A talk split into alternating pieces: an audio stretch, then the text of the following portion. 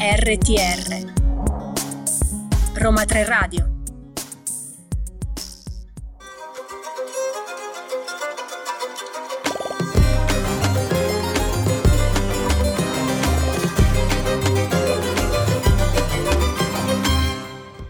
ladra di libri è tornata e come sempre sono alla ricerca di tesori preziosi da regalare. Nel mondo dell'editoria ci sono tantissimi gioielli da poter scoprire e dietro questi gioielli letterari ci sono sempre delle persone e in questo caso sono riuscita a rapire per qualche secondo Alfonso Zarbo che ci parla della sua realtà che si chiama Controvento. Ascoltate cosa mi ha raccontato. Partiamo da uh, Controvento, questo nuovo progetto progetto che ti riguarda, da dove nasce l'idea e eh, soprattutto come si sviluppa. Controvento funziona un po' come una piccola agenzia letteraria, cioè sono dei servizi professionali che ho raggruppato insieme e che offro agli autori e anche agli editori. Un qualcosa di semplice, cioè, non so se tu per esempio preferisci lavorare in piccole o grandi realtà o insomma anche chi ci ascolta, però io mm-hmm. sentivo proprio il bisogno di qualcosa di intimo, ok? Sì.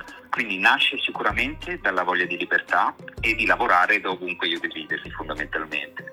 E da qui anche la scelta del nome, no? questa libertà un po' piratesca esatto. che, che, si rifà eh, vedi, a una delle mie serie tv preferite, Black mm-hmm. Sails. Sì, fondamentalmente è un prequel di, dell'Isola del Tesoro, che è l'altro motivo per cui ho scelto appunto il nome Controvento. È stato uno dei primi libri che ho letto da ragazzo e eh, cioè, c'è poco da dire, è un libro esatto. bellissimo.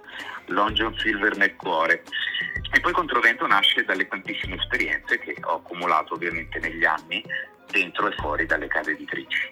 Devo dire che mi sono fatto un discreto sedere ecco, su questo piano qua non mi posso lamentare, ecco. E spieghiamo anche a chi ci ascolta che cos'è un'agenzia letteraria, perché magari non tutti sì. sanno che cosa fa. Nel mio particolare caso mi occupo sia di valutare i romanzi che mi arrivano, quindi fondamentalmente che cosa faccio? Aiuto l'autore a eh, trovare la casa editrice, editrice ideale per lui e per il romanzo che ha scritto, perché comunque ogni casa editrice ha le sue peculiarità, i suoi elementi.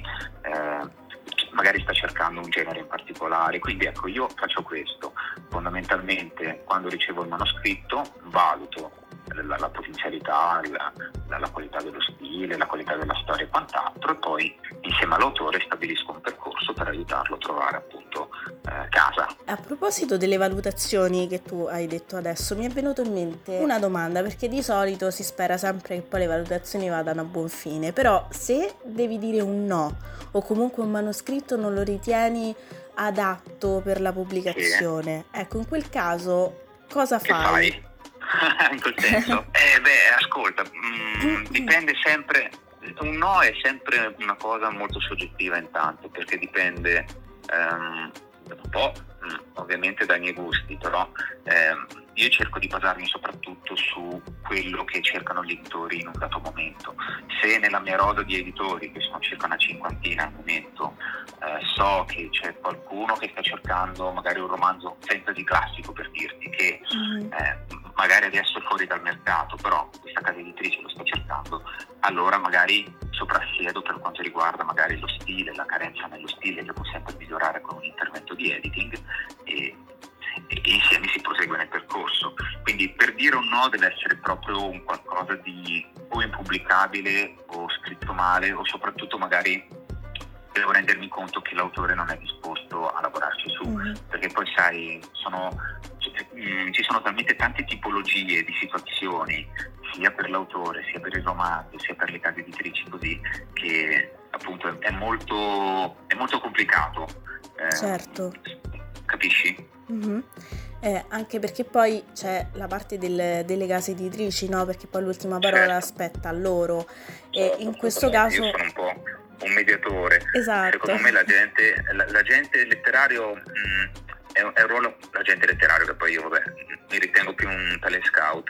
Um, l'agente letterario funge appunto da mediatore, se, diciamo che procede alla fase di scrematura, mm-hmm. ok? Prima che il romanzo arrivi alle case editrici, perché purtroppo è vero che molte case editrici magari non rispondono uh, quando invii il manoscritto, però è anche vero che molte volte il manoscritto non viene presentato nella maniera migliore, magari la sinossi è molto scarna, mi capita di vedere, o testi che superano il milione di caratteri, quindi ci sono Mm. tante situazioni per cui un manoscritto può essere rifiutato spesso è dovuto all'inesperienza o comunque al non seguire le linee guida magari delle case editrici stesse. Certo, infatti è importante anche presentarlo bene in una certa maniera. Eh, sicuramente, sai, eh, diciamo che curare bene una sinossi e, e avere un'idea chiara del tuo romanzo sono sicuramente due punti molto a favore perché vuol dire che tu riesci a scrivere una sinossi efficace. E se tu hai un'idea chiara del romanzo vuol dire che molto probabil- probabilmente il romanzo funziona, non ha pette che diciamo Ok. catastrofiche, catastrofiche tali per eh, doverlo rifiutare. E cosa invece che colpisce te? Cioè, quando ehm, capisci che un manoscritto è buono e ehm, quali sono le caratteristiche, insomma, che catturano la tua attenzione? Ma sai, io mh, diciamo che mi baso su vari elementi anche in questo caso. Eh, un'idea del romanzo molto chiara, molto d'impatto, che quindi colpisce subito in poche righe, di solito è sinonimo di grande qualità della Mhm. scrittura e del percorso autoriale già fatto appunto dalla persona che invia il manoscritto. Questo è molto importante. Eh, io, mh, essendo anche un autore, eh, tengo molto in considerazione anche lo stile del romanzo, quindi se mi basta fondamentalmente una pagina per capire il, il livello di qualità del romanzo. Se, in questa, se questa pagina mi colpisce vuol dire che già c'è un grande lavoro dietro e si può fare tanto appunto per arrivare alla casa editrice. Però appunto ci sono situazioni in cui magari lo stile è più carente ma la sinossi è solida Mhm. o viceversa. Eh, l'idea è molto buona, ma magari il romanzo è ancora scarno, la sinossi è ancora scarna, quindi entrano in gioco tutti questi vari elementi, per cui si va a creare diciamo, un percorso su misura per l'autore. E eh, tu hai detto che sei anche autore, come ti sei avvicinato al mondo dell'editoria e in particolare al mondo della scrittura? Quando è nata questa tua passione? Allora, per quanto riguarda la scrittura, eh, è nata dalla passione che ho per il fantasy sin da quando ero bambino. Mhm. Quindi io quando ho scoperto il fantasy con Dragonheart, mi sembra che era un film un Sì. film di- degli anni 90, da più o meno giù di lì. Eh, non l'ho mai mollato, ho continuato a leggere, scrivere e così via, guardare serie tv, film, eccetera, eccetera. E, mm, la, la- la passione per l'editoria è arrivata dopo, in concomitanza appunto con quella della scrittura. Eh, abbiamo iniziato a lavorare per Fantasy Magazine, che era una rivi- è una rivista di fantasy Sì. online molto famosa e da lì poi praticamente eh, sono arrivato a- al gruppo Mondadori nel, 2000 e- nel 2011. Prima ho lavorato per Crisalide, per la collana Crisalide come social media manager, poi sono passato a Oscar Mondadori e poi è nato Oscar Volt. E ehm, invece il tuo romanzo preferito, che abbiamo già detto essere L'isola del tesoro, Ok. però in relazione alle serie tv, cioè magari c'è stata una trasposizione che sia cinematografica o appunto televisiva di cui avevi letto il romanzo che non ti è piaciuta o viceversa? Dici dell'isola del tesoro in generale? In generale. Mm, E anche dell'isola allora. del tesoro ovviamente. Ok, beh l'isola del tesoro come ti dicevo appunto è strettamente collegata a Black Sail, Mhm. quindi mi è piaciuta molto come trasposizione perché l'ho trovata eh, più matura, più adulta, ehm, come se fosse appunto, come se fosse cresciuta di pari passo all'età di lettura diciamo del romanzo, no? Ok. Che sì è un romanzo sia per ragazzi che per adulti, però eh, la serie tv gli ha dato questo taglio più, più dark, più maturo, più Mhm. storico anche e quindi l'ho apprezzata molto per questo.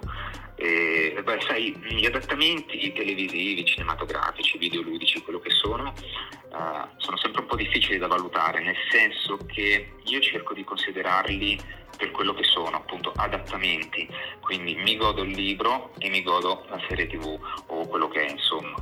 Ehm, Come se fossero quindi due realtà separate. Sì, sì, certamente ci vuole una sorta di collegamento, non è che si può passare di paglia in frasca, però ecco, io diciamo che cerco di godermele come elementi separati. Ok.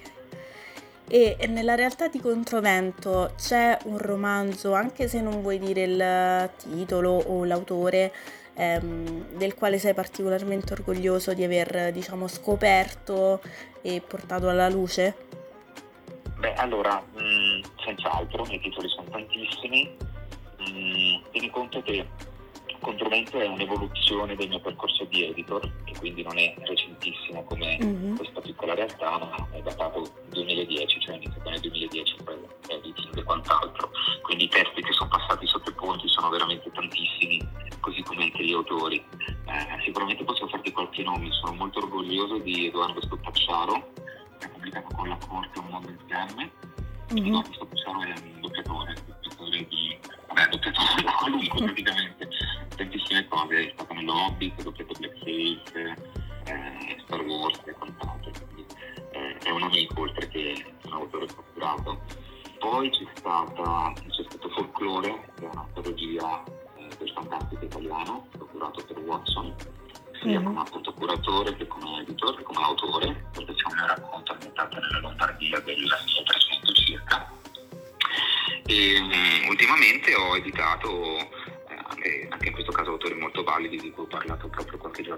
Uno è Francesco Battaglia, questo mm-hmm. professore che è partito dall'epica e ha uno stile ancora, appunto, una, una prosa molto poetica, ehm, che però appunto è riuscito a, a coniugare bene questo stile con, ehm, con la scrittura di oggi, nel senso per esempio adesso ho scritto un fantasy alla D&D, sì. contemporaneo sì praticamente devo dire, eh, però basato Sì, sì, ti sento, ti sento. Ok, eh, però basato su, um, sul mito di Orfeo ed Euridice, quindi ah. è un retelling in chiave eh, un po' appunto in questa prosa poetica, lontanamente poetica, e un po' appunto in maniera più scansionata e quindi questa è una cosa secondo me molto particolare che, che spero funzioni. Poi ho editato Marco Ruboli che eh, eh, è uno dei fondatori della, della a Cinema Rosso, mm-hmm. una, delle, praticamente una delle scuole di combattimento di, di, di, di scherma storica più famose d'Italia, ha un sacco di, di, di sedi sparse in tutta Italia e lui ha scritto questa saga che si chiama Per la corona d'acciaio, come il primo libro, eh, ambientato in, un, in, una,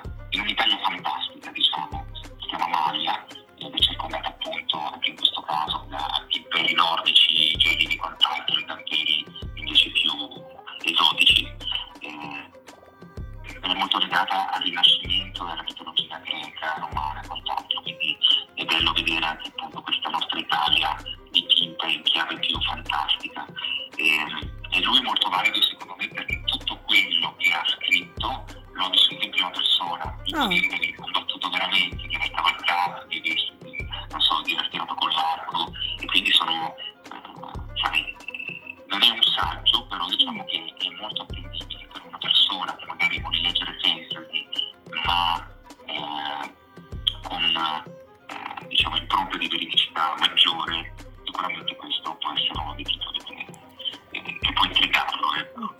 Beh, è un aspetto molto bello questo, anche tirar fuori storie che non sono anche convenzionali, no? Sì, sì, sì, sì. Sono, sono molto contento di, di, Marco Ruboli. E poi sto editando eh, Angelo Berti, sì. con cui con lui praticamente ho scritto il prossimo romanzo che uscirà nel 2024 tra l'altro. E, ehm, con lui abbiamo poi istituito diciamo, il concetto, più che altro recuperato il concetto di Siaba dark, no? di Siaba di violini mm-hmm. eh, in chiave fantasy. Quindi non si tratta di retelling, eh, diciamo, eh, romance o young adult, ma più cupi, più simili al Dark, più simili al, all'epic fantasy, però sempre con questo concetto folcloristico di eh, recupero di streghe, di simbologie, tipo la simbologia della spada e, e quant'altro. Ecco. Ah, Quindi insomma siamo, siamo al lavoro su vari fronti.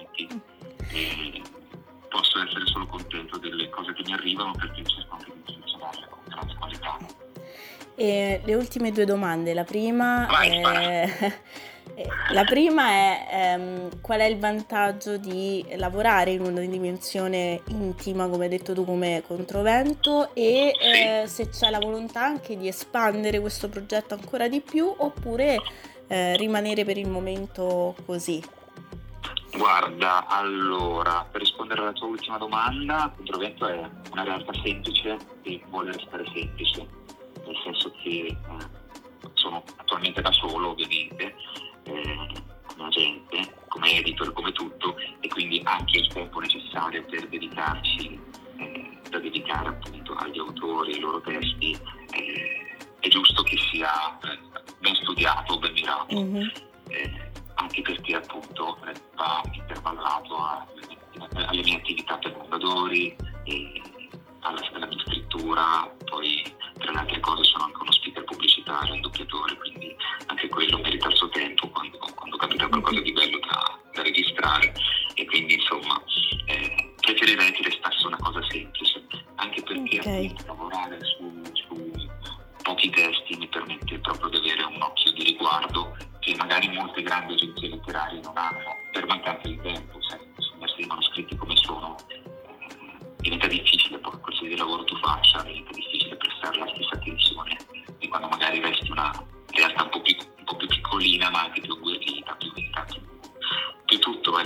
Certo.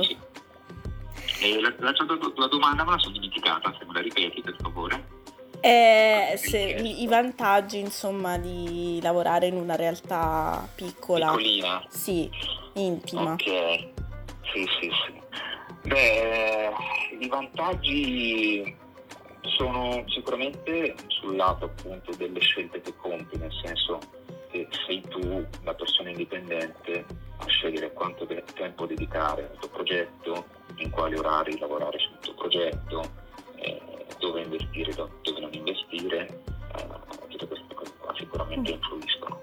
Eh, come è bello anche lavorare in grandi realtà per carità perché cioè, suddividere Certo. il lavoro con persone di cui ti fidi è senz'altro una cosa altrettanto importante. Eh, Sono due realtà differenti, ecco. Ok.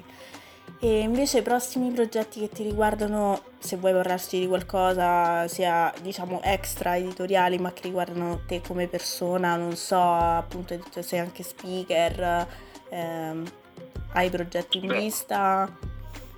Ma guarda, grandi progetti in questo momento non ne ho, nel senso che sono concentrato appunto su Controvento che è appena partita, quindi ha bisogno un po' di, di energie da, da- spenderci. E a parte questo, come ti dicevo appunto, l'anno prossimo uscirà eh, un, mio romanzo, Mhm. dopo Furia che è uscito un paio d'anni fa per, per Amazon. E posso solo dire che è una storia di guerrieri, di guerriere, spiriti, sciamani e pirati. E questo Ah. un po' confà sempre a- ai temi che scelgo di, di narrare sotto, sotto tanti punti di vista, come può essere appunto Controvento, no? A livello di nome, a livello appunto di, di grafica e di, di smile. Certo, e ovviamente quando, quando uscirà, eh, se vorrai, ehm, insomma, vorrei che fossi ospite nel mio programma per parlarci anche di questo Ah, aspetto del romanzo. Assolutamente sì, assolutamente sì, senza problemi. Ti ringrazio moltissimo Alfonso per aver Grazie te, risposto Carola. alle mie domande e Prego, grazie, in bocca al lupo per Controvento e per tutti i progetti paralleli. grazie mille, grazie mille.